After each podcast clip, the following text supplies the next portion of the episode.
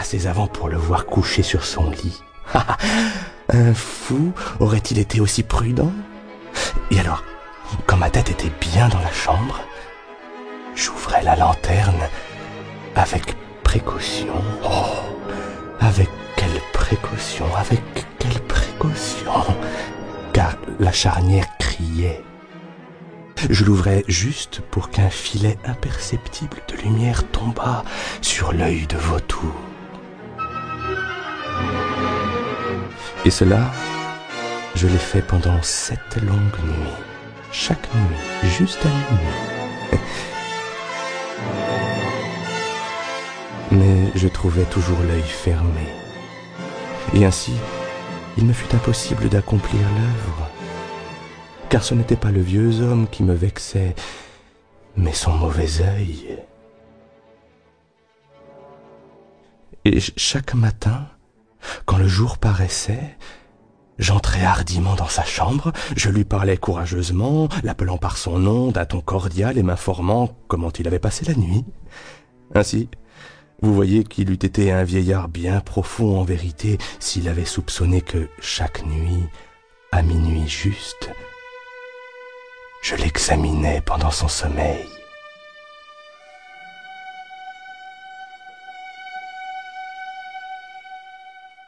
La huitième nuit, je mis encore plus de précaution à ouvrir la porte. La petite aiguille d'une montre se meut plus vite que ne faisait ma main.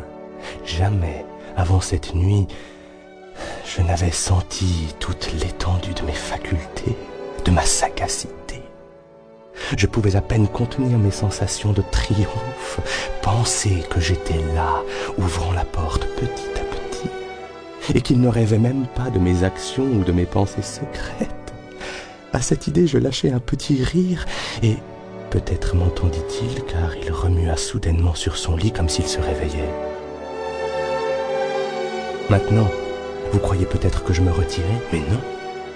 Sa chambre était aussi noire que de la poix tant les ténèbres étaient épaisses, mais les volets étaient soigneusement fermés de crainte des voleurs et sachant qu'il ne pouvait pas voir l'entrebâillement de la porte, je continuais à la pousser davantage, toujours davantage.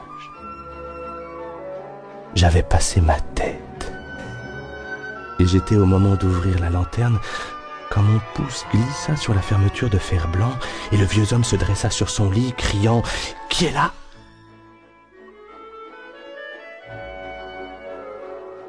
Je restai complètement immobile et ne dis rien. Pendant une heure entière, je ne remuai pas un muscle, et pendant tout ce temps, je ne l'entendis pas se recoucher.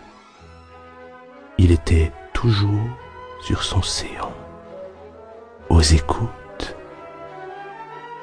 juste comme j'avais fait pendant des nuits entières écoutant les horloges de mort dans le mur.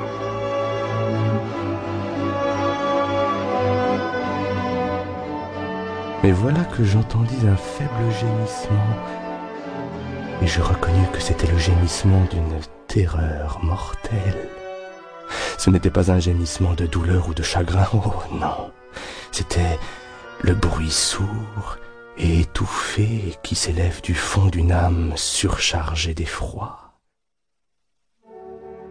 Je connaissais bien ce bruit, bien des nuits, à minuit juste, pendant que le monde entier dormait, il avait jailli de mon propre sein, creusant avec son terrible écho les terreurs qui me travaillaient. Je dis que je le connaissais bien. Je savais ce qu'éprouvait le vieux homme, et j'avais pitié de lui, quoique j'eusse le rire dans le cœur. Je savais qu'il était resté éveillé depuis le premier petit bruit quand il s'était retourné dans son lit. Ses craintes avaient toujours été grossissantes. Il avait tâché de se persuader qu'elles étaient sans cause, mais il n'avait pas pu. Il s'était dit à lui-même, ce n'est rien que le vent dans la cheminée, ce n'est qu'une souris qui traverse le parquet, ou c'est simplement un grillon qui a poussé son cri. Il s'était forcé de se fortifier avec ses hypothèses.